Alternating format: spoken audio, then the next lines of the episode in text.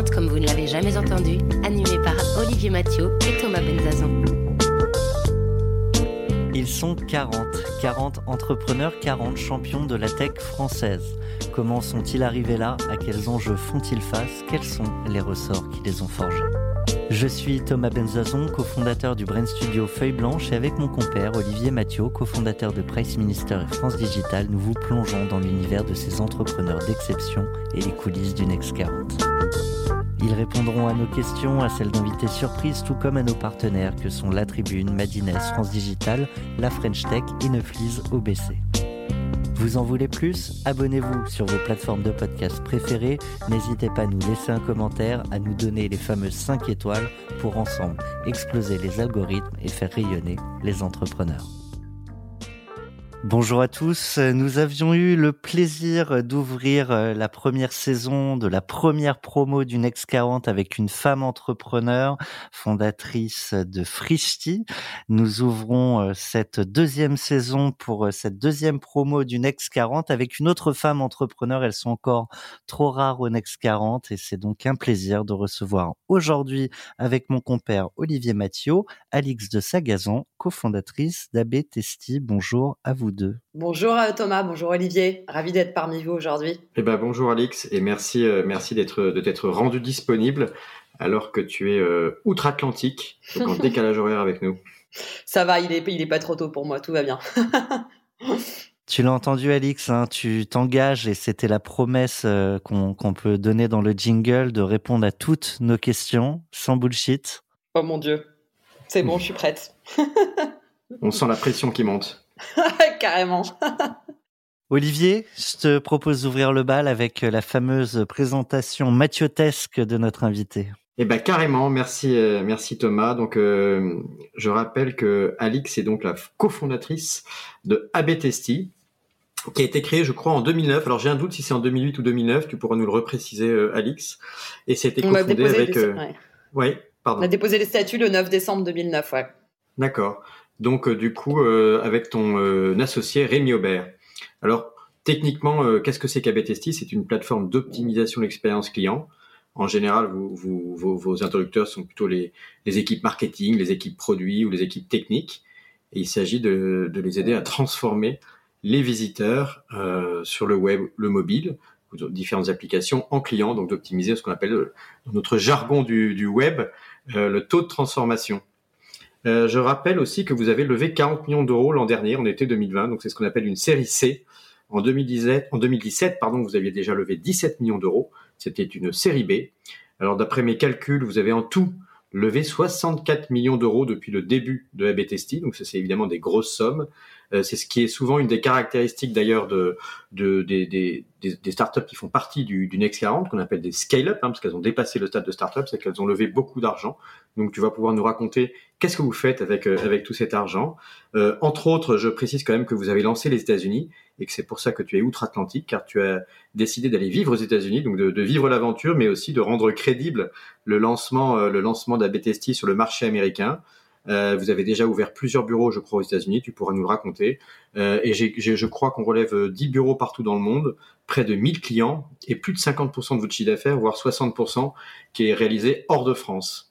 Est-ce que la présentation te semble conforme à la réalité d'Abetesti Alors écoute, la présentation est très bien. Merci Olivier, tu es, tu es bien renseigné. Juste, je corrige. Euh, les, montants de levée de fonds parce qu'en fait on communique en, dollars et euh, les 64 millions c'est en dollars donc ça fait euh, ça fait un petit peu moins euh, ça fait un petit peu moins en euros. D'accord. on n'annulera pas l'invitation dans 40 nuances de Next pour autant.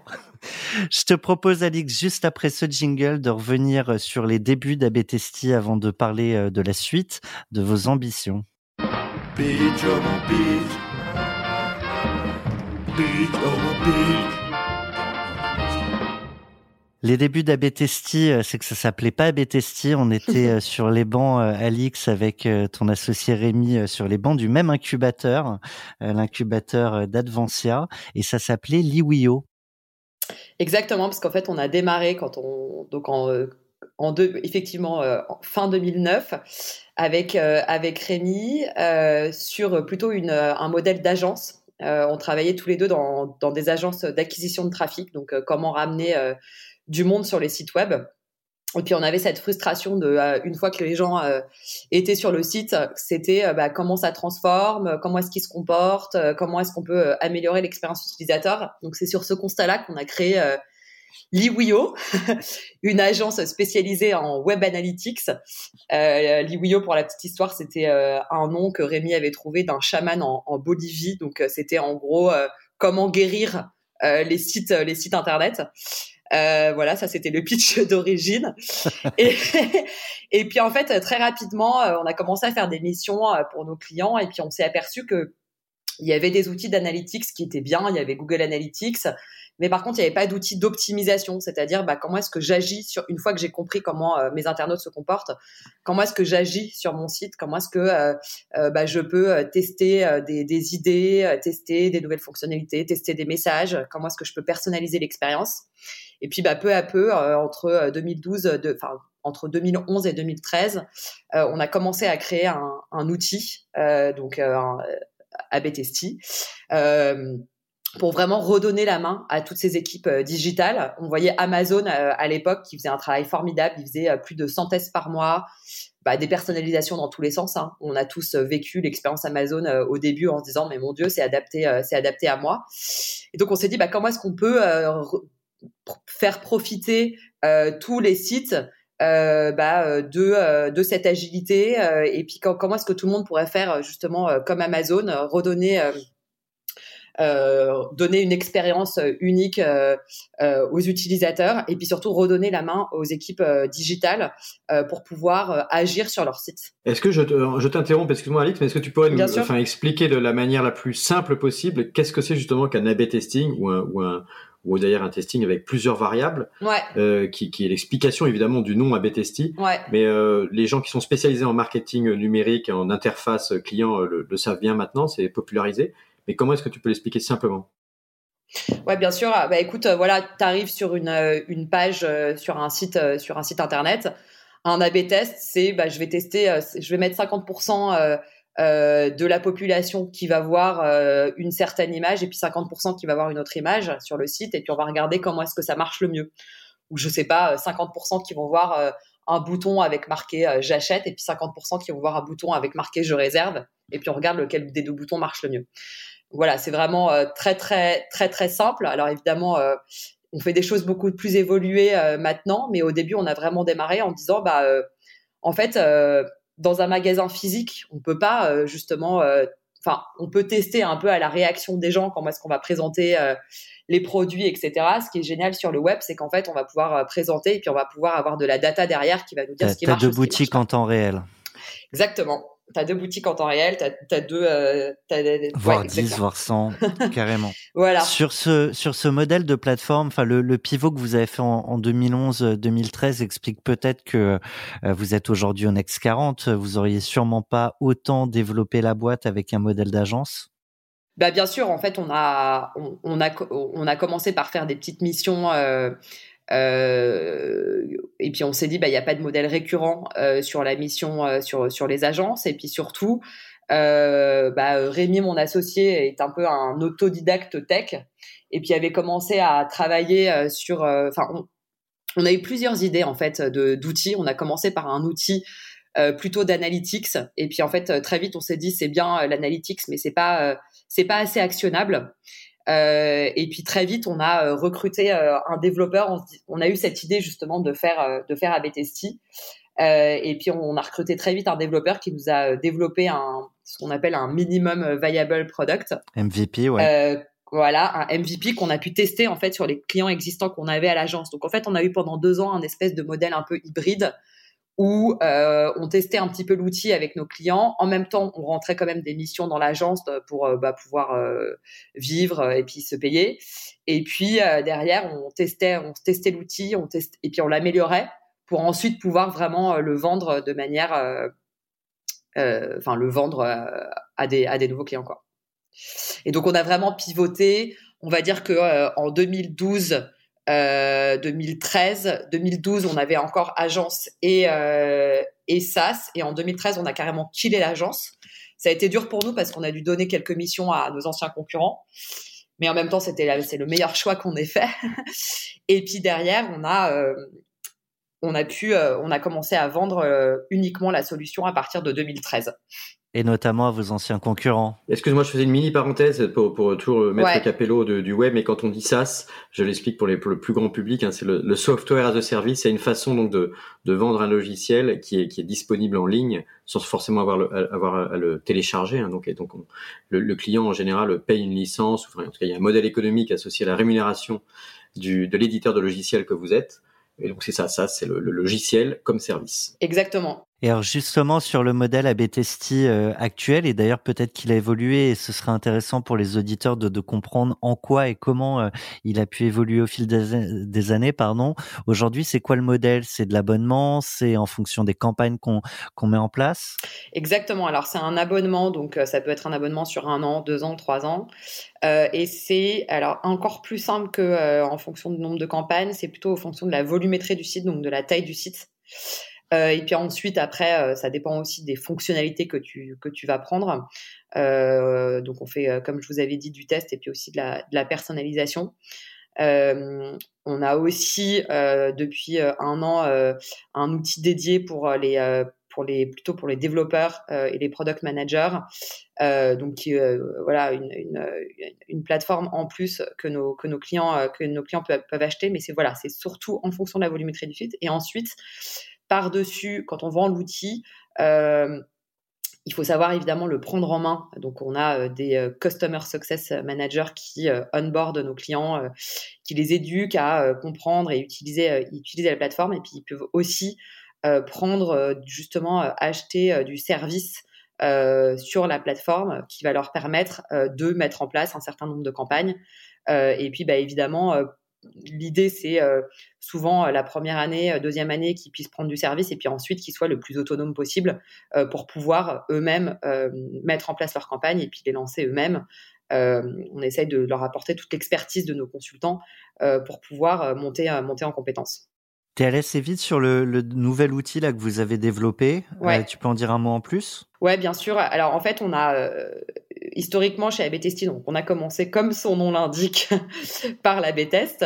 Euh, très très rapidement, euh, on a euh, développé toute la partie personnalisation. Donc en fait, je suis un client qui, alors la personnalisation, ça, ça couvre énormément énormément de, de cas. Euh, euh, donc, euh, ça, ça peut être géographique. Est-ce que je vais avoir un message différent si je suis à Lyon ou si je suis à Paris, par exemple? Ça peut être sur le par rapport au nombre de fois où j'ai été sur le site, par rapport au nombre de fois où j'ai acheté. Donc voilà, tu es un ancien visiteur, tu es un nouveau visiteur, tu n'auras pas le, même message. Donc la personnalisation, c'est une grosse, grosse, une grosse, grosse brique d'AB testing. C'est même encore plus utilisé que l'AB testing et que, et que l'expérimentation. Donc ça, ça c'est. Et ça, ça fait qu'un an, pardon, je te coupe. Non, alors ça, excuse-moi, ça c'est la, ça c'est la plateforme d'origine. On a commencé par la B-test, on a rajouté la personnalisation et on s'adressait aux équipes, euh, beaucoup aux équipes marketing et puis un petit peu aux équipes produits qui ont commencé à se structurer. Donc les équipes produits digitales qui ont commencé à se structurer depuis euh, depuis quelques années. Et puis on a commencé à avoir pas mal d'interlocuteurs justement produits et techniques dans, euh, dans, nos, meetings. Et on a du coup euh, développé pour eux une, interface, en fait, qui leur permet, donc plutôt aux développeurs et aux équipes produits, pareil, de faire du test et de l'expérimentation, sauf que ça va être beaucoup plus technique et beaucoup plus poussé. Donc, euh, j'ai pas envie de rentrer trop dans le jargon, mais on appelle ça du server side, c'est-à-dire que tu vas faire des modifications côté serveur. Donc, ça va être des modifications beaucoup plus complexes. Euh, par exemple, je suis quelqu'un du produit, je voudrais mettre en place une nouvelle fonctionnalité sur mon site. Je vais mettre d'abord 10% du trafic qui va voir ma fonctionnalité. Je vais regarder si ça marche ou si ça marche pas. Et puis peu à peu, je vais je vais pouvoir euh, mettre ma fonctionnalité euh, live sur mon site ou alors l'arrêter si elle marche pas. Donc voilà, c'est quelque chose qu'on appelle euh, du progressive rollout euh, ou du feature flagging, mais bon, c'est un petit peu, euh, c'est un petit peu technique, donc j'ai pas du tout envie de rentrer dans le je détail. Je vois les oreilles d'Olivier qui se dressent. c'est ça, non mais voilà, donc je veux pas rentrer dans le détail, mais on va dire que c'est en fait pour faire la même chose, c'est pour expérimenter, pour tester, sauf que euh, c'est un petit peu plus, un peu plus technique, un peu plus complexe, mais par contre, ça nous permet de nous adresser à une population de, de produits et de développeurs qu'on qu'on n'adressait pas vraiment avant. Donc la, la, première clé de succès, c'est ce pivot que, que, vous avez fait en, en 2011-2013. Euh, Est-ce que parmi les autres clés de succès, tu mettrais les big boss? Je t'ai beaucoup croisé, puis toi, puis tes équipes, euh, mais, mais sur cet événement euh, orienté sales, marketing. Ouais. Et euh, j'ai le sentiment que vous avez aussi grandi. Alors, tu as peut-être d'autres clés de succès, mais je serais curieux d'avoir ton retour là-dessus. Oui, alors les clés de succès, euh, oui, il y, y, y, en a, il y, y, en a, il y en a plus, plusieurs. Euh, en tout cas, c'est clair qu'on a très vite investi euh, en marketing événementiel, on va dire, c'est-à-dire que très vite, bah, alors quelque chose qu'on a perdu aujourd'hui depuis un an, mais on a beaucoup privilégié évidemment la relation, la relation client, et on a effectivement investi beaucoup dans les big boss. Donc là, on va faire la, la promo d'Hervé, c'est là où même là où je t'ai rencontré, je crois, Olivier euh, et euh, qui étaient des, effectivement des événements absolument formidables pour rencontrer à la fois des partenaires, d'autres prestataires comme nous avec lesquels on peut euh, on peut avoir des synergies, puis également de passer du temps avec des clients, comprendre leurs problématiques, et puis ensuite effectivement les rencontrer de manière plus plus formelle dans des rendez-vous mais c'est vrai que les big boss, bah voilà, c'était un format où on partait au ski ou ou à la plage tous ensemble, et puis on travaillait un petit peu, et puis on s'amusait bien. Euh, et c'était effectivement euh, une, une, bonne manière en fait de, contrats, ouais. ouais, de rencontrer l'écosystème. Et il y a quelques événements comme ça sur lesquels on a investi dès le début, qui effectivement ont, ont, ont permis euh, de faire grandir la, notre base client euh, en, en, France, surtout évidemment, parce qu'après euh, il y a l'international qui est un sacré challenge. Mais en tout cas, ça a permis de, ouais, de, de, de, bien faire grandir notre base client en France. Pour avoir une idée de ratio, vous, vous mettiez combien de budget à peu près sur, sur ces sujets événementiels par rapport au chiffre d'affaires? Enfin, je sais pas si vous le rationalisez bah, en fait, comme en ça gros, à l'époque. Alors, euh, pour te donner un ordre d'idée, euh, les coûts marketing chez ABTST euh, par rapport au chiffre d'affaires. Euh, aujourd'hui, on est à, on est à, donc euh, c'est les salaires plus tous les événements qu'on fait. On est à 13 mhm. on est à 13 du chiffre. on était plutôt à l'époque, au début, plutôt autour de 18% tu disais qu'il y avait d'autres clés de succès? Bah écoute, euh, nous, on, on, a envie de connaître vos recettes. Non, mais nous, nous en fait, ce qu'on a fait, alors sur le marketing, effectivement, on a fait beaucoup d'événementiels. Après, on a été un petit peu moins bon sur la partie online. Par contre, euh, moi, je pense que ce qui a vraiment euh, fait décoller, nous, nous, a vraiment fait décoller en France, euh, c'est alors la valeur numéro un chez Abetesti, c'est la satisfaction client. Euh, ça a été vraiment de toujours mettre le client et les problématiques clients euh, au cœur de tout. on a tout de suite construit une équipe de customer success, j'en parlais tout à l'heure, dès le début, sans se dire, bah voilà, on va leur filer une solution et puis derrière ils se débrouilleront. Au contraire, on a toujours essayé de les les accompagner, de les onboarder et puis de leur faire un suivi euh, très très très très très poussé. Et en fait, euh, bah, on a eu euh, une équipe de customer success absolument euh, formidable dès le démarrage, ce qui fait que bah après, tu sais, ça se fait assez naturellement puisque bah, les clients sont contents et puis le bouche à oreille euh, euh, prend bien. Justement, dans des événements comme les Big Boss, euh, tout le monde se parle entre eux. Et donc, bah, à partir du moment où tu es content et que tu as une solution qui te rapporte, et qu'en plus de ça, euh, ça t'aide à, grandir et à mieux faire ton métier, euh, normalement, derrière, euh, ça marche bien. Donc, je dirais vraiment que toujours mettre le client, le, la customer satisfaction au centre de tout, ça a été pour moi le plus, le, la, la chose la, la, la, plus importante. Et puis aujourd'hui encore, euh, on a euh, sur un de, de, de, dans notre outil interne euh, Slack, un, on a on a un channel où tous les jours on voit les notes que donnent les clients à l'interface. Et tous les jours, toute la boîte voit la note et voit les commentaires des clients sur l'interface, sur le service, etc. Et ça, c'est quelque chose qui est hyper important pour nous. Et je me posais une question, qui, qui, qui, enfin, il y a deux questions, mais je vais commencer par la, par la première dans l'ordre chronologique. Au moment où vous avez opéré finalement ce, ce pivot de passer d'agence à, à, produit, d'une certaine manière, à, à, logiciel, vous avez, euh, ça, a, ça, a, été une décision progressive parce que vous avez testé l'outil, comme, comme tu le disais, ouais. euh, en mode agence. Mais à un moment donné, c'est quelque chose que vous êtes allé euh, présenter aussi à vos actionnaires et à vos équipes. Est-ce que ça a été un, bouleversement? Parce qu'on parle beaucoup de pivot. Le mot pivot dans les startups, c'est très utilisé, c'est-à-dire une modification, une nouvelle orientation euh, dans le modèle d'affaires, dans le business model, dans la technologie. Mais j'imagine que ça a dû euh, engranger quand même des choix stratégiques, y compris de, des changements dans l'équipe. Ouais, alors en fait, euh, ce qui est marrant, c'est que quand quand euh, quand on a fait ça, c'était en 2012-2013, et alors mine de rien, le, le, paysage a quand même beaucoup changé hein, des startups euh, depuis. J'ai l'impression d'être super vieille quand je dis ça, mais mais je trouve qu'aujourd'hui tout est beaucoup plus normé, et quand on crée une boîte, on a beaucoup plus en tête ce qu'il faut faire, comment il faut le faire, etc. Parce qu'il y a beaucoup plus de playbook qu'il y avait en 2012-2013. Et en fait, nous, à l'époque, en fait, on n'avait tout simplement pas d'actionnaire puisque c'était une agence et que euh, on a euh, du coup en fait avec euh, bah, avec ce qu'on gagnait sur l'agence, on le mettait dans le logiciel. et du coup, quand on a fait notre première levée de fonds, donc 2013, on n'était plus que logiciel. Et quand on a fait notre première levée de fonds en 2014, en fait, on était, on était rentable. On avait déjà un certain chiffre d'affaires. Euh, et c'est à ce moment-là qu'on a fait rentrer des actionnaires. Mais on n'a pas eu d'actionnaires avant. Donc, en fait, le choix stratégique, quand on l'a fait de pivoter, on était tout petit, on était une agence, on était cinq. Euh, donc, ça n'a pas été très compliqué. Il n'y a pas eu vraiment de. Euh,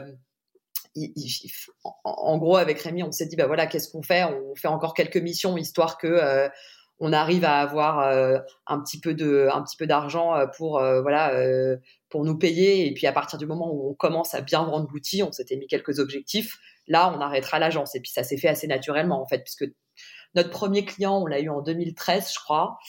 C'était Photobox. C'était un contrat à 4 ou 5 000 euros par, par mois. Donc ça nous permettait de payer euh, une personne et puis ensuite on en a eu un deuxième et puis ensuite on a on a itéré comme ça. Quand on a fait notre première levée de fonds en 2014, on était 8 ou 9, quelque chose comme ça. Euh, et on avait déjà euh, ce qu'on appelle un, monthly recurring revenu, un, un revenu mensuel de 70 000 euros par, par mois. Alors moi, je, me, je, je, continue à me poser un peu les questions dans l'ordre chronologique parce que ce que j'aime bien, c'est décrypter aussi les, les décisions entrepreneuriales et, et qu'est-ce qui fait qu'on prend euh, telle ou telle décision d'orientation.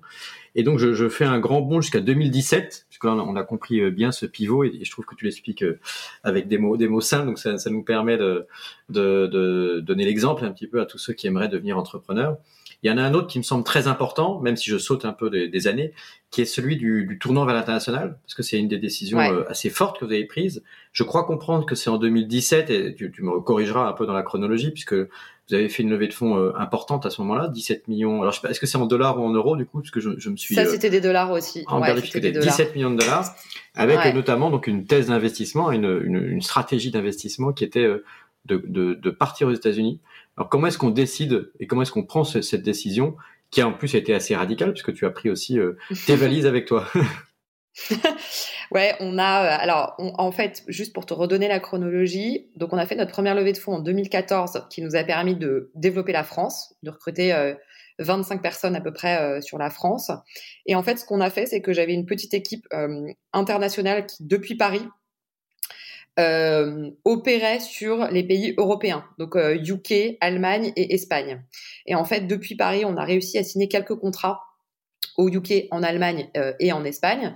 Et on s'est dit, bah, à partir du moment où on réussit à avoir trois contrats et un certain niveau de chiffre d'affaires dans ces pays-là, on va investir et puis on va envoyer une équipe go-to-market.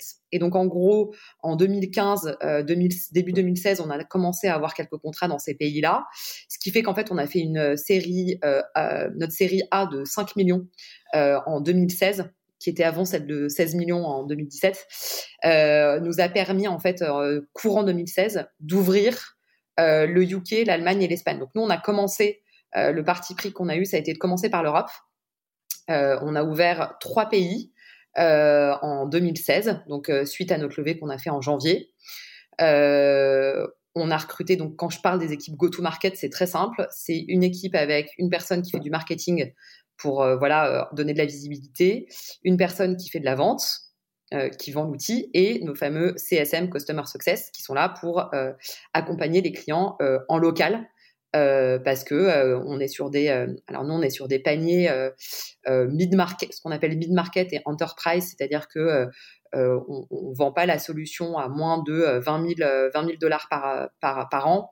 Donc c'est quand même assez significatif ce qui fait qu'il faut souvent rencontrer le client. Donc il faut être il faut être local. C'est pas le cas de toutes les boîtes il y a des boîtes qui peuvent tout développer depuis Paris parce qu'ils font du small business. Nous à partir du moment où tu t'adresses à du à des gros comptes ou à des euh, ou à des moyennes entreprises et il faut voir le client. Donc il faut du vendeur local et du customer success local.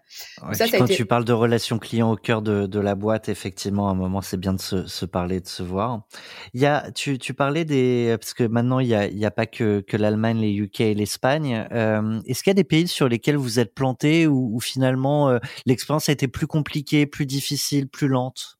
Ouais, en fait, ce qu'on on a, on a alors, on a aussi euh, essayé de, d'être ouvert aux opportunités. Et on a eu une opportunité parce qu'on avait euh, quelqu'un qu'on connaissait qui était parti en Australie, euh, de développer l'Australie. Et ça, c'était le premier pays qu'on a ouvert même avant. C'était même en 2015 parce que voilà, plutôt par opportunité et parce qu'il y avait quelqu'un qui pouvait le faire c'est pas une bonne idée de développer euh, l'Australie, qui est un marché à l'autre bout du monde, qui en plus est un petit pays, euh, parce que euh, parce que. C'est pas une bonne idée en général ou c'était pas une bonne idée pour vous Non, bah, ou pour vous comment vous l'avez fait? C'était pas une bonne idée pour nous parce que le modèle qu'on avait fait était pas était pas était, était pas le bon. Euh, parce que c'était trop loin, parce que c'était un trop petit pays et parce qu'on n'avait pas de temps, euh, assez de temps à, y consacrer. Et c'est un peu ça, euh, ce que, pour répondre à la question d'Olivier là ensuite sur les US, parce qu'ensuite on est donc la levée de 2017, comme disait Olivier, là de 17 millions de dollars, 16 millions d'euros, bah, cette levée-là, on s'est dit, on va. Alors on a fait exactement la même chose que je vous ai expliqué pour les autres pays, c'est-à-dire qu'en fait on a une personne qui a développé les US depuis Paris, et oui, en fait, mon associé euh, Rémi est parti quelques mois euh, aux US en 2016 pour justement un petit peu euh, sentir le marché avec avec deux personnes de chez nous. Ils sont ensuite tous revenus au bout de deux mois. Ils ont réussi, enfin les, deux personnes qui étaient parties là-bas ont réussi à signer quelques clients depuis la France et on s'était dit en gros si on arrive à signer quelques clients aux US depuis depuis la France en ayant évidemment hein, créé une structure aux US etc. Eh ben on lèvera des fonds et puis on ouvrira là-bas. Et donc, c'est ce qui s'est passé, en fait, quand on a fait notre levée en 2017, on avait réussi à signer trois ou quatre clients aux États-Unis. Donc, on avait prouvé euh, qu'il y avait un besoin marché. Et, euh, et puis, effectivement, là, on s'est dit, bah, on va aller attaquer le marché américain. Et je suis partie l'année d'après, donc euh, je suis partie en septembre 2018 euh, pour pour développer le, le, marché américain. Et donc il y a une va, grosse va pas trop vite, pardonne-moi, je te, je te coupe, mais on a pas mal de, de questions de nos, nos partenaires, des, des questions surprises sur le, ce sujet très spécifiquement. Ouais. Je te propose euh, d'en écouter euh, deux à la suite et on, on, va rester sur la partie US. Euh, et, et j'ai une question aussi sur Singapour que je te passerai après. Yes. Vous avez un message. Bonjour Alix, vous êtes deux cofondateurs de cette super boîte, Alix et Rémi. Il y en a un qui a fait euh, le choix euh, de vivre sur un autre continent euh, en partant aux États-Unis. Qu'est-ce que ça fait d'avoir deux cofondateurs qui ne vivent pas sur le même fuseau horaire? Comment est-ce qu'on organise la boîte? Comment ça s'est passé? Qu'est-ce que vous conseillez aux autres entrepreneurs qui se retrouvent dans cette situation? C'est qui ça la question? Nicolas Brienne, France Digital. D'accord. Euh, alors déjà pour la petite histoire, ce qui est très drôle, c'est qu'à la base, euh, on, donc on était, donc on est deux cofondateurs et en fait Rémi voulait partir aux États-Unis et moi je voulais pas y aller. Euh, donc ça c'est un, un, peu drôle parce que c'est pour ça que c'était lui qui était parti au départ. Exactement. Et en fait après la levée en 2017 donc, euh, on a levé des fonds en mai. Moi, je suis partie, euh, j'ai eu, eu, ma petite fille euh, juste après la levée de fonds. Je suis partie en congé maternité pendant trois mois. Et puis ensuite, bah, il était entendu que vers septembre-octobre, Rémi partirait aux États-Unis. Sauf qu'en fait, je reviens en septembre, donc voilà, après mon congé maternité. Et puis là, euh, euh, voilà, il y avait eu euh, trois mois où j'avais été à moi, enfin pas trop là. ça avait été, enfin il y avait eu pas mal de, de, de, choses un petit peu un petit peu compliquées à gérer. Et donc j'avais dit à Rémi, mais là tu peux pas partir maintenant parce que c'est c'est pas c'est pas le bon moment. On va on va reporter un petit peu à décembre. Et puis Rémi me dit, mais non, en fait, je pense qu'il faut qu'on parte tous les deux. je lui dis, mais non, on va pas partir tous les deux. ça va pas, ça va pas le faire. on va, on va pas y arriver. Enfin bref, on, on a commencé à, à se à, à, pas y voir clair en fait sur euh, qu'est-ce qu'il fallait faire. Et, euh, j'ai fait alors truc exceptionnel enfin truc exceptionnel non ça faisait déjà deux ans qu'on avait un coach avec Rémi qui nous accompagnait justement sur euh, les prises de décision. Et là j'ai trouvé quelqu'un j'ai trouvé un autre coach que j'ai appelé et j'ai dit écoute voilà on a une problématique où on n'arrive pas à s'entendre sur quand on part qui, qui part comment on part. J'ai besoin, on a besoin de, voilà, on a besoin d'y voir clair. Et donc on a passé une journée avec cette personne qui nous a ouvert les yeux. Hein. C'est bien parfois d'avoir sur des évidences que parfois tu ne vois pas toi, euh, mais que les personnes externes peuvent voir. Et puis on s'est dit, bah finalement le business, donc euh, juste pour euh, aussi parce que j'avais pas précisé comment est-ce qu'on se répartit le travail avec Rémi. Rémi, c'est quelqu'un qui, qui est autodidacte tech, donc il gère toute la partie produit et, et, tech. Et moi, je gère toute la partie business, donc marketing et vente. Et on s'est dit, bah quand même, pour aller aux US, c'est quand même un peu plus logique que ça soit la personne qui gère le les marketing et la voilà, vente, qui aille. et euh, et puis en plus de ça, il y avait pas mal de problématiques sur la partie euh, technique à cette époque-là, euh, sur le leadership, etc. Donc euh, on s'est dit c'est peut-être pas très judicieux que ce soit euh, Rémi qui parte alors que toutes les équipes tech et R&D sont à Paris. Ce qui était en fait assez évident, mais il y avait aussi bah, la volonté de l'un et la volonté de l'autre. Moi, je venais d'avoir. et puis il y a les choix perso de vie, ouais. Voilà, non mais c'est ça moi, j'avais mon mari qui était très content dans son boulot, j'avais, euh, mais je venais d'avoir mon deuxième enfant, j'avais pas du tout envie de bouger, euh, et lui, euh, bah lui et sa femme, ils avaient envie de bouger, sa femme pouvait aller bosser aux US, enfin, il y avait toutes les planètes s'alignaient dans, dans, dans... voilà, donc on a été obligé de complètement désaligner toutes les toutes les planètes. Et puis j'ai dit bah moi j'ai besoin d'un peu plus de temps parce qu'il faut que je trouve des gens pour prendre le relais en fait sur le business en Europe. Donc il faut que je trouve des leaders pour pour pour l'Europe. Et donc, c'est comme ça que j'ai recruté euh, un General Manager Europe, une directrice marketing, un directeur commercial, un directeur Customer Success, parce que on avait aussi une problématique, c'est qu'on était 120 et on n'avait pas vraiment de top, euh, de top management euh, expérimenté. Donc, c'était aussi bon, bref, on on n'avait pas été assez vite sur certaines choses. Donc j'ai dit bah ok, euh, je veux bien partir. Euh, donc ça c'était à la fin de l'année 2017, mais par contre il faut que je que j'ai du monde euh, pour prendre le relais avant de partir. Donc c'est comme ça qu'on a constitué notre leadership team début 2018 et que moi je suis partie à la fin de l'été 2018 pour pour pour les États-Unis. Mais ça a été une décision compliquée et donc pour répondre à Nicolas, puisque maintenant ça fait deux ans et demi que c'est comme ça, euh, bah moi je trouve que c'est vraiment génial d'avoir justement euh, un associé sur chaque continent. Le marché américain, c'est quand même euh, plus ça va et plus je me dis que c'est un marché absolument extraordinaire parce qu'il est énorme, parce qu'il est homogène, parce que parce que pour, énormément de raisons.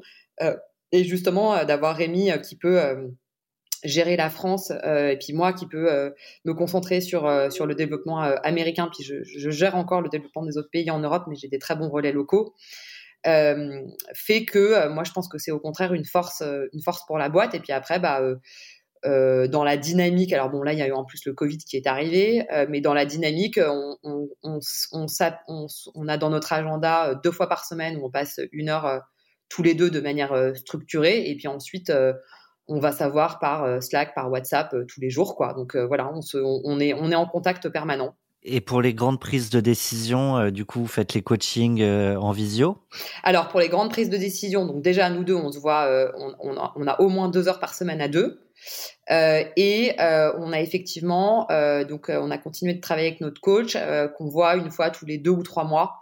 Euh, qui nous accompagne sur certaines euh, sur certaines décisions euh, certaines décisions stratégiques. Et puis on a aussi notre board bien évidemment qu'on voit une fois par trimestre pour pour les pour les décisions stratégiques. Et puis on a aussi une équipe maintenant rapprochée pas vraiment on n'appelle pas ça vraiment un comex chez nous mais mais voilà on prend aussi les décisions avec avec les équipes. On reste sur l'international avec cette question d'Anne Taffin de Madines. Vous avez un message. Bonjour, vous vous êtes lancé à Singapour en 2018. Est-ce que c'est un marché difficile à conquérir et comment vous y êtes-vous pris pour y arriver?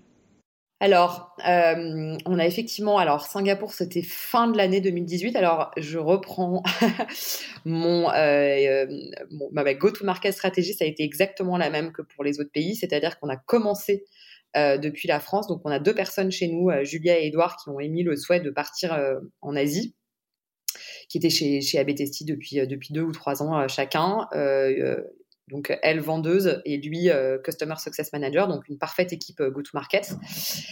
Ils ont été faire aussi pareil un programme de, de, d'onboarding en Asie. Ils sont revenus. Ils ont réussi à signer quelques clients depuis depuis la France.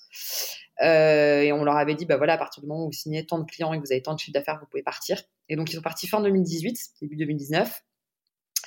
Euh, Singapour est un marché, euh, moi, que je trouve assez compliqué parce que c'est un marché où il y a plein plein de géographie, donc c'est un peu comme l'Europe, c'est très morcelé plein de pays différents. Euh, et puis c'est, euh, je vais en APAC, qu'est-ce que j'attaque? Est-ce que je vais en Chine? Est-ce que je vais au Japon? Est-ce que je vais, euh, est-ce que je vais à Singapour? Est-ce que je vais en Australie? Est-ce que je, enfin voilà, on s'est posé énormément de questions.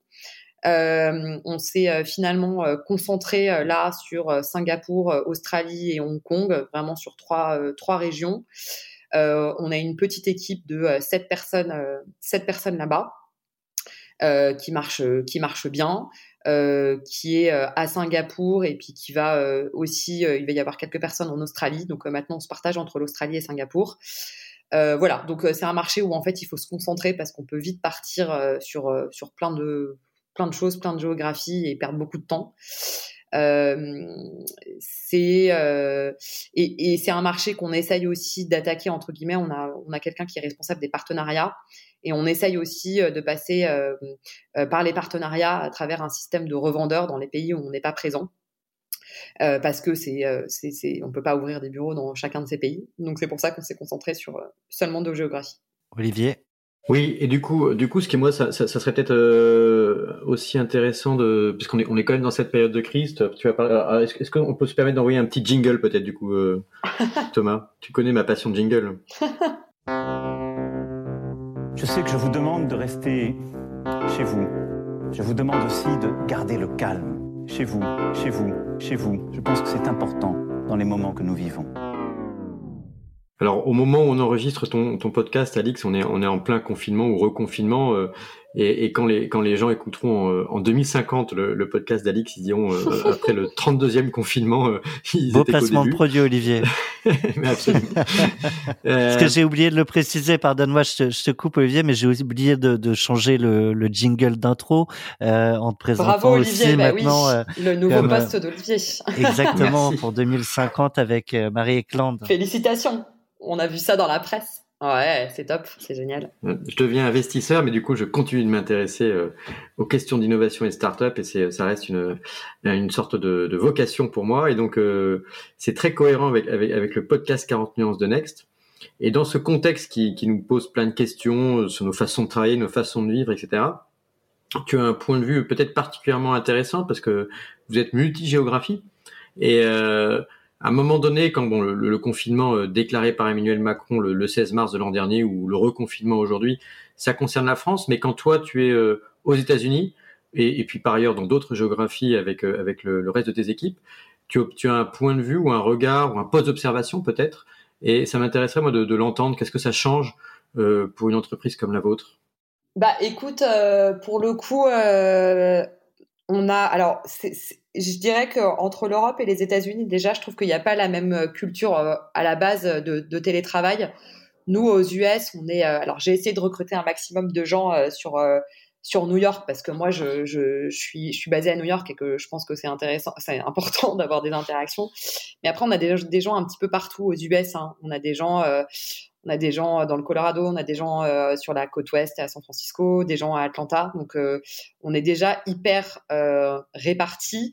Et on va dire que j'ai trouvé que le confinement et puis le passage au télétravail, j'ai l'impression a été moins difficile entre guillemets pour les Américains qui sont un petit peu plus habitués à travailler à distance que pour les Français. Puis je pense que ça dépend aussi des personnalités des gens, hein, tout simplement. mais en tout cas, nous, ça a été une transition euh, qui, je pense, au début, un petit peu comme tout le monde, euh, euh, les, les, les 3-4 premiers mois là, du confinement de l'année dernière, euh, ça a été un petit peu un choc, mais tout le monde s'est adapté, tout le monde s'est mis un peu en mode guerre, on va y arriver. Euh, euh, et, et, et, puis on a réussi à mettre en place plein de choses et ça a plutôt bien marché. Et puis bah, au bout d'un an, je pense que c'est le même constat que tout le monde, on arrive un petit peu à une lassitude, les gens ont un peu ras-le-bol d'être chez eux. tout le monde se dit, bon, bah, le télétravail, c'est sympa, mais, mais pas non plus à grosse dose. Donc là, on est en train d'écrire justement nos règles euh, de euh, télétravail. Euh, on est en train, voilà, de qu'on qu va diffuser bientôt sur, bah voilà, tu peux travailler. Aujourd'hui, vous êtes, vous êtes combien dans, dans l'effectif, dans l'effectif de la société? Vous êtes combien au total? On, on, est 230. Et combien, combien sont en France? Bah, la majorité sont en France, puisqu'à chaque fois, mes équipes go-to-market dans les pays, c'est entre, euh, aux US, on est 20, mais sinon, c'est plutôt euh, entre 10 et 15 personnes. Donc, 180, 170 sur la France, quelque chose comme ça, et puis 70 répartis dans les, différentes géographies à peu près, quoi. D'accord, mais du, coup, bon, effectivement, le bureau, le bureau parisien a l'habitude de travailler ensemble en, en, en présentiel, d'une certaine manière, en physique, mais il y a aussi une habitude de travailler à distance pour les autres. La question que je, que je me demandais, moi, c'est dans, les métiers tels que les vôtres, il y a quand même du logiciel, et donc, euh, je pense beaucoup de gens qui finalement euh, travaillent devant des écrans. On a tendance à dire que c'est peut-être plus facile de faire du télétravail que, que dans des cultures euh, plus industrielles, etc. Non, mais bien sûr, moi, je pense qu'on fait partie des entreprises qui ont été les moins touchées entre guillemets. Hein. Ce qui nous touche tous, et puis dans tous les pays, c'est de pas beaucoup voir tes, tes, collègues et puis de pas avoir cet, état, cet esprit de bureau, évidemment. Après, euh, ton travail, euh, tu peux le faire euh, sans aucun problème depuis chez toi. et puis encore une fois, on a été, on est aussi dans des métiers du digital.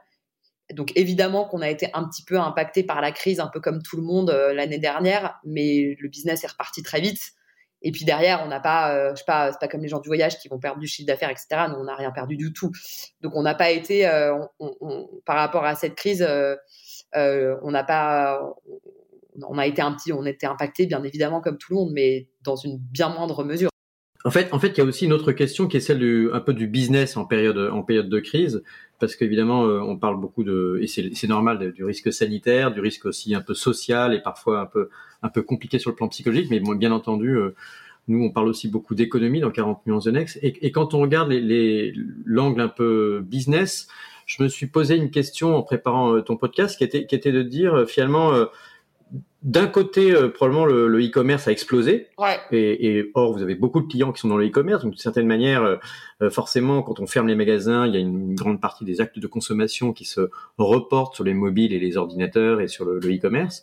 donc ça, ce serait plutôt positif. Mais d'un autre côté, je me suis dit aussi que peut-être les, les, solutions logicielles sont moins prioritaires dans les dépenses de vos clients potentiellement qui, qui, doivent peut-être euh, penser à d'autres choses à ce moment-là. Euh, donc, quelle, quelle, est la réalité en fait commerciale? Ouais, ouais, bah, la réalité commerciale, écoute, elle a été très simple. C'est ça, le, le, confinement est arrivé partout dans le monde, hein, parce qu'aux États-Unis, c'était exactement en même temps, c'était autour du 15 mars. Et nous, tu sais, on, on est en quarter. Donc en fait, on signe souvent beaucoup, beaucoup de business en fin de quarter, donc c'était fin mars. Et en fait, euh, bah, tout ce qui devait se signer sur fin mars, en fait, a été alors c'était intéressant dans nos chiffres parce que c'était pas annulé, c'était euh, reporté. Donc voilà, donc tout a été frisé euh, fin mars. Donc en fait, on a fait euh, du coup un chiffre bien moins important que ce qu'on avait ce qu'on avait prévu. Le quarter d'après, bon, les gens commençaient à avoir un petit peu plus de visibilité, donc on a quand même réussi à se maintenir en, en termes de signature. Par contre, on a nos, alors nous on a 10% de nos clients dans le voyage euh, où là ils en ont pas mal souffert. Ils nous ont dit est-ce que euh, on peut faire une pause sur le contrat? Enfin voilà, on a donc nous on a essayé de s'adapter un maximum à nos clients et puis surtout de les accompagner dans cette période euh, de crise. Euh, mais évidemment, ça, ça, euh, ça a un petit peu impacté notre business et puis bah, quelques clients qui mettaient la clé sous la porte aussi. Donc bah, voilà, évidemment, donc tu perds, tu perds des contrats. Donc ça, ça a été le, le Q2, le quarter 2 qui se terminait en juin, qui du coup a été un petit peu mitigé, mais on va dire que ça allait à peu près. Par contre, pendant ce quarter-là, euh, bah, c'est pareil, hein, comme tu dis, les, gens ont quand même euh, un petit peu euh, reporté leur projet d'achat de SaaS, n'ayant pas trop de visibilité. Et surtout, nous, on fonctionne avec ce qu'on appelle le pipeline, c'est-à-dire bah, les, marques d'intérêt et, est-ce que, enfin voilà, que combien j'ai de, nouveaux potentiels contrats qui pourraient arriver. Et ça, pour le coup, ça s'est beaucoup réduit pendant cette période-là d'incertitude, ce qui fait que le quarter d'après, donc euh, jusqu'à septembre, celui-là, il a, il a carrément été pas bon. Euh, parce qu'en fait, les pipelines n'étaient pas bien remplis sur le quarter d'avant. Et puis ensuite, aussi parce que vous faisiez moins d'événementiels, j'imagine. Et voilà, évidemment, il y avait moins d'événementiels. Tu fais de l'événementiel sur du digital, mais évidemment, c'est pas du tout pareil. Euh, donc en fait, tout ça, ça a impacté. Donc on a eu vraiment deux quarters très impactés. Et puis ensuite, il y a eu l'été où là, ça a commencé à revenir. On a commencé à maîtriser et à peu près, euh, même si on navigue encore à vue, voir euh, à peu près comment ça se passait. Les sites ont commencé à voir qu'en fait, ils avaient vachement, euh, enfin, les sites e-commerce, il y a pas mal de business qui en ont vachement profité. et puis là, à partir de septembre, ça, l'activité a complètement repris. on a fait un super Q4, donc qui s'est terminé en décembre. Et puis là, on vient de terminer le, ce quarter-là qui a été notre meilleur qu'on n'a jamais fait. Donc l'activité, pour moi, est complètement repartie à partir d'octobre.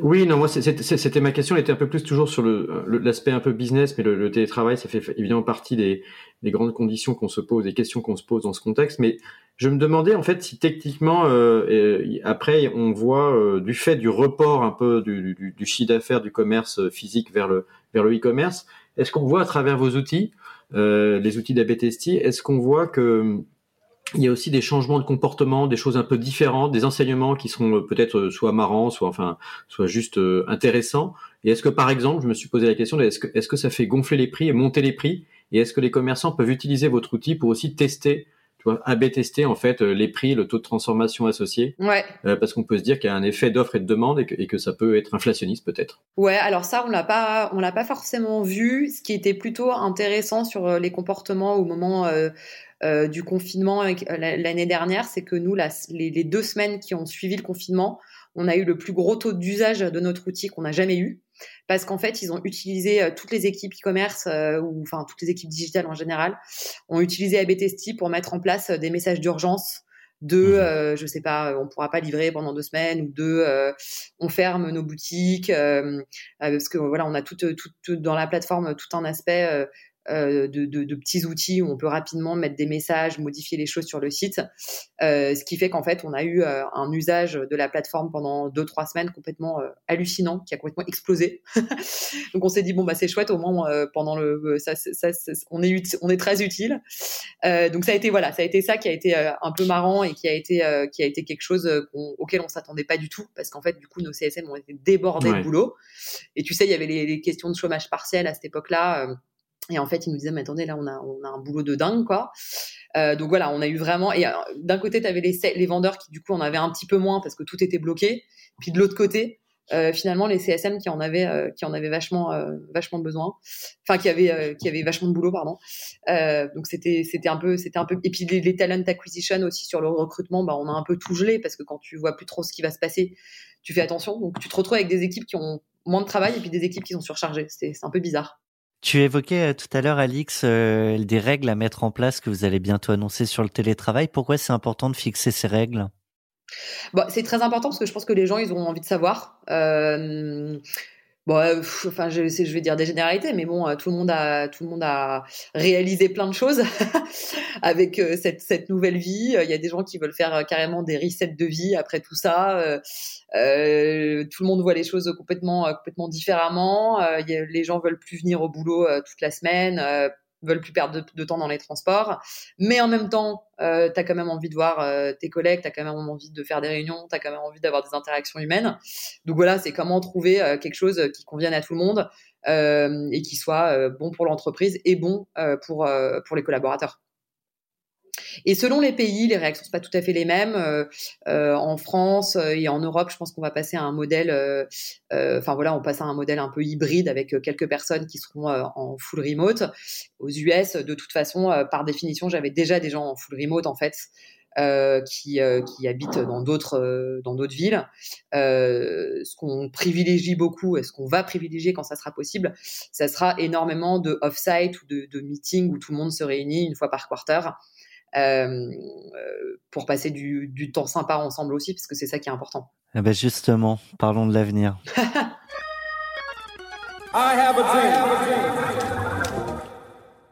On va pas te demander un discours euh, à la Martin euh, Luther King, Alix. tu sais que c'était notre musique, I have cette musique là, c'était notre musique de notre séminaire il y a deux ans, trois ans de, avec Carl Cox euh, qui, qui, qui, remixait, non, c'est pas ça euh, Ouais, c'est ça. exactement.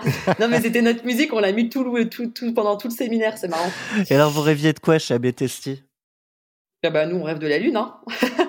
on rêve de devenir les leaders mondiaux, bien évidemment.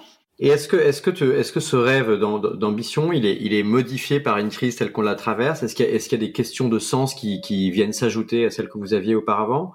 Euh, parce que finalement, on voit que nos conditions de travail ont modifié, peut-être nos conditions de consommation, etc. Alors, ça peut, c'est peut-être des opportunités, mais aussi parfois peut-être des nouvelles menaces qui apparaissent. Bah, écoute, euh, on, on, est, euh, on est sur une, euh, sur une trajectoire. déjà, la question de l'ambition, elle est très intéressante parce qu'elle, elle grandit beaucoup avec le temps.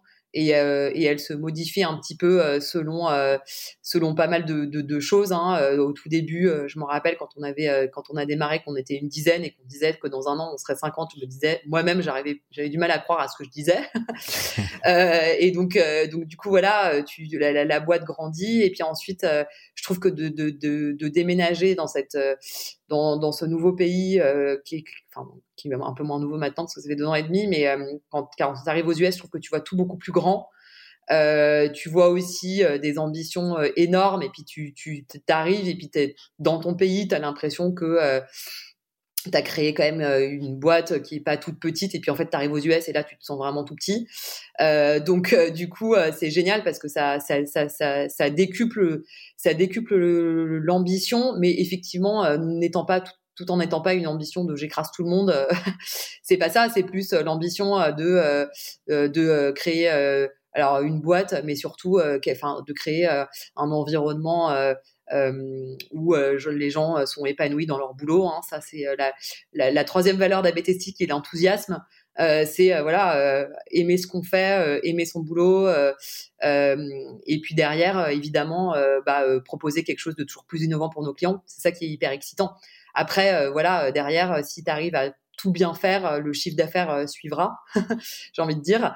Mais voilà, l'idée c'est vraiment euh, voilà de continuer à proposer des choses toujours plus innovantes, d'accompagner les clients pour aller toujours plus loin. Et puis surtout, pour moi, l'essentiel c'est d'avoir voilà des collaborateurs qui sont épanouis dans leur travail et qui on peut proposer à la fois euh, bah, de grandir en interne. De, de... Il y a beaucoup de mobilité internationale, ça c'est l'avantage aussi d'avoir beaucoup de bureaux, de gens qui bougent euh, dans les bureaux. C'est, je pense que c'est sympa de bosser dans une boîte où tu sais que tu peux partir euh, potentiellement aux US. On a ouvert au, Canada là, donc tu peux partir potentiellement au Canada, tu peux partir à Londres, tu peux partir à Singapour. C'est quand même chouette. donc pour, ce, pour des est un message pour les futurs recrutés à BTC. Olivier, je vois que tu voulais réagir. J'ai juste, si tu veux bien, une, question sur ce sujet RH qui, qui parle aussi un peu des, des transitions et et, du regard aussi sur l'entreprise. C'est une question de, notre ami Philippe Mabi de la Tribune. On l'écoute.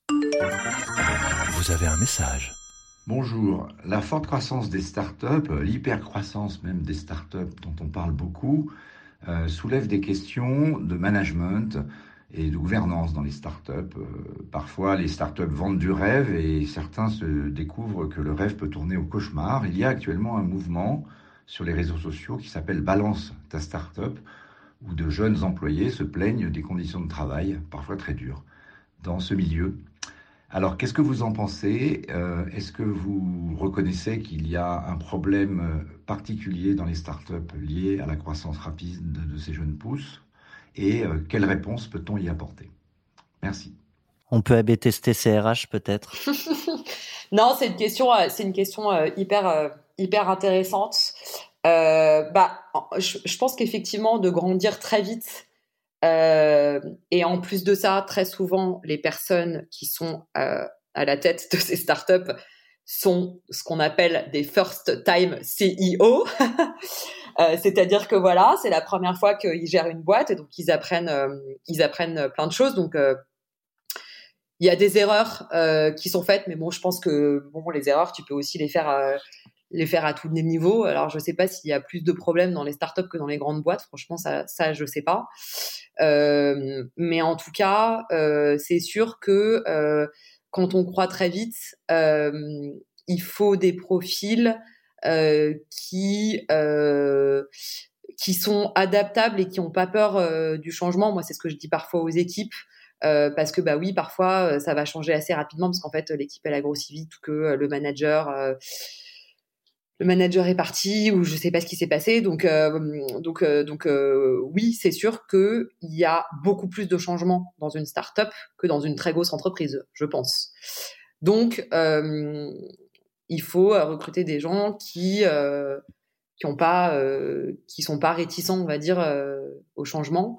Et après, est-ce qu'il y a plus de problématiques dans les startups que dans les grands groupes sur le management? Ça, je je ne sais pas le dire. Enfin, je pense que ça dépend des boîtes et puis, enfin. Il y a d'autres comptes qui existent à l'image de Balance ta Startup sur euh, les agences, les gros cabinets de conseil. Les... Ouais, c'est ça. Je pense que de toute façon, ça dépend des, ça dépend du management, ça dépend des, ça dépend, ça dépend des boîtes, ça dépend de, de, plein de choses. Moi, je pense que c'est plus, euh, les gens à la tête que. euh, Est-ce que quand, quand tu es arrivé aux États-Unis, par exemple, est-ce que tu, tu as recruté aussi donc des Américains? Il y a pas, il y a, euh, je sais pas quelle est la proportion. Tu parlais de 20 personnes aux États-Unis, c'est ça? Ouais, c'est ça. On est une ouais, on a encore, on est en train de recruter pas mal. Là, on devrait être 30 d'ici la fin de l'année, ouais. Et il y a combien, il y a combien de du coup d'Américains ou de non-français? Alors, il y a une majorité d'Américains. Il y a un, 100 enfin, il y a 200% français, moi et quelqu'un d'autre. Quelqu'un qui est venu de, enfin, quelqu'un qui est venu en VIE et puis ensuite euh, qui, euh, qui, euh, qui est en maintenant en contrat local avec ABTST. Et on a un franco-américain. Donc, euh, le reste, c'est des Américains.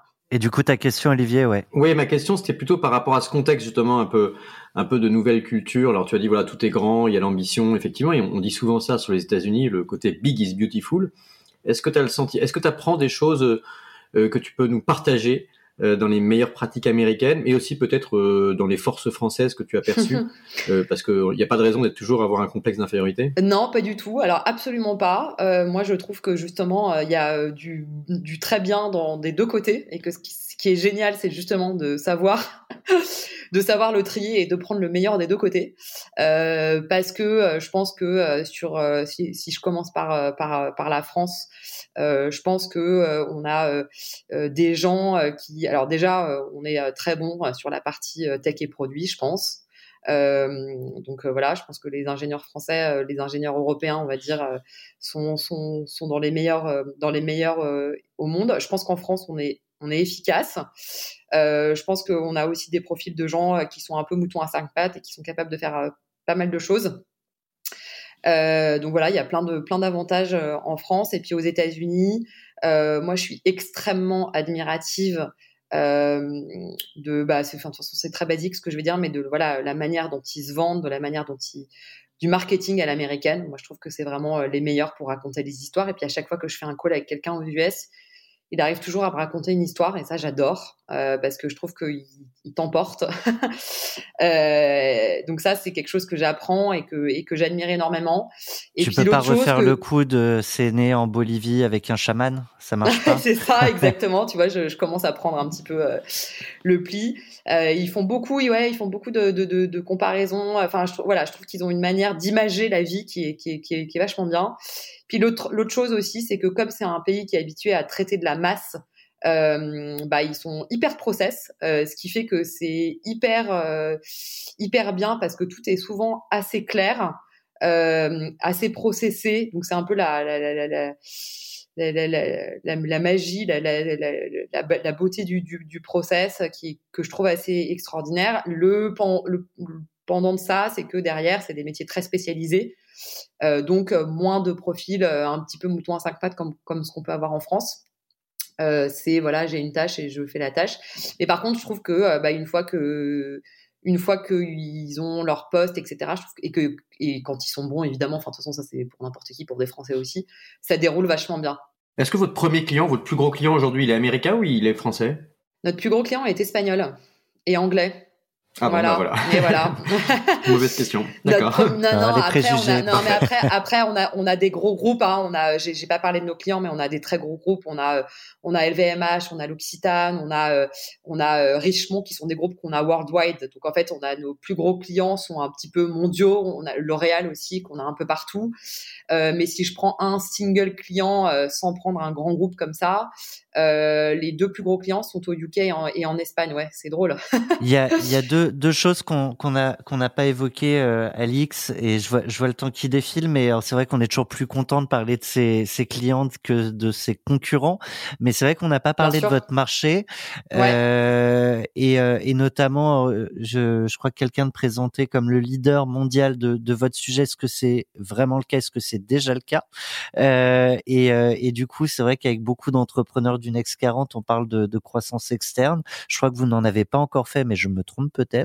Euh, quel est votre euh, votre positionnement sur ce point? Ouais, alors sur le point euh, leader mondial, moi ça me va très bien. Leader, Ça va toujours. leader, leader, leader européen, ça j'en suis. Euh, leader mondial, on a, on a un gros concurrent sur les, sur les US. Alors on a des, on a, on a du Google, on a du Adobe. Enfin, il y a quand même des, des très gros, des très gros players hein, sur, sur, sur les États-Unis. Donc euh, non, on n'est pas, on n'est pas leader aux États-Unis, ça c'est sûr. Mais par contre, on est bon challenger et surtout on, grossit vite aux États-Unis, donc ça c'est ça c'est chouette. Et après évidemment la croissance externe, nous c'est quelque chose bien sûr qu'on considère puisqu'aujourd'hui, il y a pas mal de boîtes dans ce qu'on appelle le MarTech, donc le marketing technology, euh, qui peuvent être complémentaires à ce qu'on fait. Euh, donc euh, oui, oui, nous, on est tout à, totalement, totalement ouvert, ouvert sur le sujet. On ne l'a jamais fait. Euh, là, j'ai pas de, euh, j'ai pas de, de, plan euh, précis en ce moment dessus, mais par contre, on, va dire qu'on est quand même, on est quand même proactif et puis on regarde un petit peu des, des, boîtes qui pourraient être intéressantes pour fusionner ou pour ou, ou à racheter. Content Square, ça fait partie des, des boîtes? Alors Content Square, on n'est pas sur le même. Euh, pour le coup, on n'est pas sur le même. Euh, alors eux, ils ont déjà racheté des boîtes. Je dis ça parce que vous êtes tous les deux Next 40 et, on avait déjà des questions de rachat entre boîtes du Next 40. On trouvait ça intéressant. Ouais, ouais, c'est vrai. Euh, mais non, non, écoute, eux, ils sont vraiment. C'est ça qui est intéressant. Par contre, c'est un partenaire parce qu'eux, ils sont vraiment sur la partie analyse du site. Donc un peu en amont de ce qu'on fait, c'est-à-dire je comprends les comportements des utilisateurs et puis nous, après c'est j'agis chez nous sur les utilisateurs. Donc on est plutôt on est plutôt complémentaires et on est très euh, et on fait beaucoup de partenariats avec eux euh, sur la France et puis un petit peu un petit peu sur les US aussi. Mhm. Une dernière question euh, de notre partenaire euh, Neuflis OBC et, son patron Laurent Garret sur peut-être les suites et l'avenir pour le produit ABTST. On l'écoute. Vous avez un message. Bonjour Alex. Vous avez permis à AB de devenir le leader mondial de l'optimisation de l'expérience client. Alors j'ai une question, est-ce que l'un des challenges d'AB Testy ne pourrait pas être, être de miser sur le machine learning pour optimiser en temps réel le parcours utilisateur et ainsi donner euh, encore plus de puissance à votre plateforme? Merci. Alors, bah, super question. Alors, en fait, on, on a tu déjà. Tu vois que tu es leader mondial. je suis leader mondial, j'adore. Euh, non, non, mais voilà, on a, on a très bonne question. Euh, en fait, évidemment, euh, alors on, a beaucoup investi hein, sur. on a une équipe de data scientists depuis 2014. Hein, je crois qu'on a été un des premiers à avoir dans notre secteur une équipe de, de, de data science dès le début qui, qui a justement construit des algorithmes pour être capable bah, effectivement d'adresser le bon message au bon moment au bon utilisateur. Donc ça c'est quelque chose qu'on fait déjà euh, au niveau euh, groupe d'utilisateurs, on ne fait pas au niveau individuel. Euh, mais par contre, on a effectivement des fonctionnalités qui proposent de, de dire, bah voilà, ces, ces consommateurs-là, ils sont plutôt appéteurs à la vente, ceux-là ne le sont pas, ceux-là, il faudra les plutôt leur adresser un message dans un peu plus longtemps. Donc voilà, on, on, a déjà des algos qui permettent d'adresser les bons messages en temps réel. Donc évidemment que c'est dans la roadmap de continuer, de continuer là-dessus.